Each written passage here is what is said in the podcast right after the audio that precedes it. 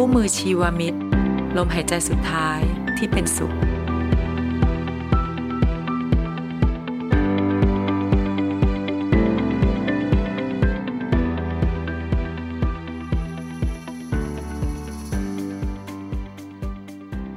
มีคำถามที่เกิดขึ้นบ่อยมากนะคะ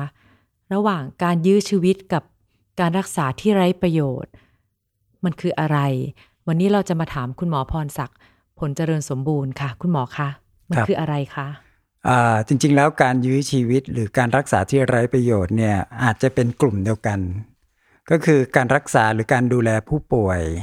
ที่ทำไปแล้วเนี่ยมันทำให้ผู้ป่วยเนี่ยทุกข์ทรมานมากขึ้น หรือว่าไม่มีความจำเป็นที่จะต้องไปท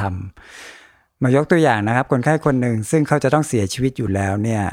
แล้วเขาเกิดหัวใจหยุดเต้น สมมติว่าคนไข้ที่เป็นมะเร็งระยะสุดท้ายแล้วหัวใจหยุดเต้น การยื้อชีวิตเนี่ยก็คือ เราไปปั๊มเขา ไปใส่ท่อช่วยหายใจเขาเราอาจจะทำให้เขาอยู่นานขึ้นอีกสักหนึ่งวันหนึ่งสัปดาห์ ถามว่าเราทำไปเพื่ออะไร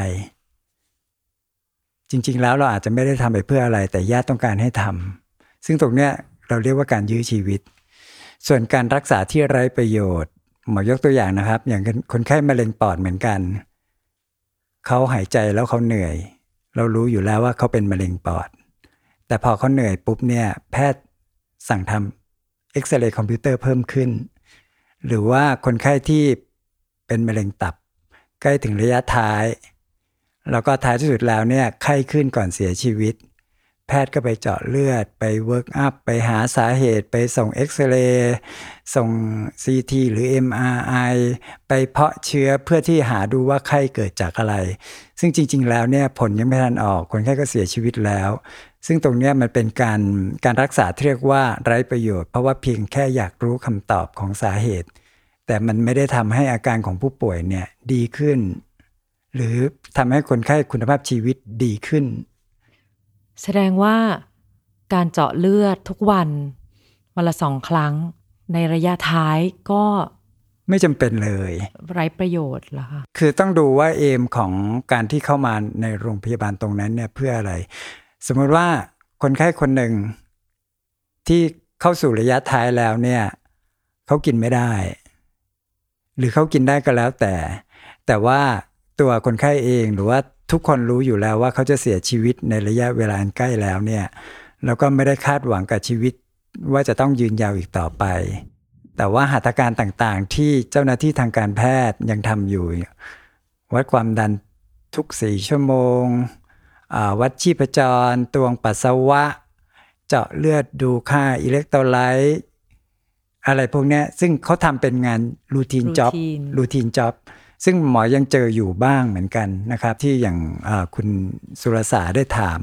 ก็เวลาไปลาผู้ป่วยเนี่ยก็ยังเห็นพวกนี้อยู่เรื่อยๆเพราะฉะนั้นหมอก็จะสั่งเลยว่าในเคสเนี่ยไม่จำเป็นแล้ว เราขอได้ไหมคะว่าเลิกวัดความดันหรือเลิกวัดไข้ หรือเลิกเจาะเลือดไปตรวจ คือจริง ๆ แล้วเนี่ยผมว่าขอได้ขอได้เลยนะครับ แล้วก็ยิ่งสมัยนี้มันมีเรื่องของ living will เนี่ยการแสดงเจตจำนงเนี่ย ซึ่งถ้าเราขอเนี่ยผมว่าทางโรงพยาบาลหรือว่าทางผู้ดูแลเขาอาจจะชอบซะด้วยซ้ำเพราะว่าไม่ต้องไปโหลดงานเขานะครับแล้วก็ไม่ต้องเจ็บเราแล้วก็ไม่ต้องสิ้นเปลืองค่าใช้จ่าย แต่ผมก็เคยเจอเหมือนกันนะครับ ในบางเวรที่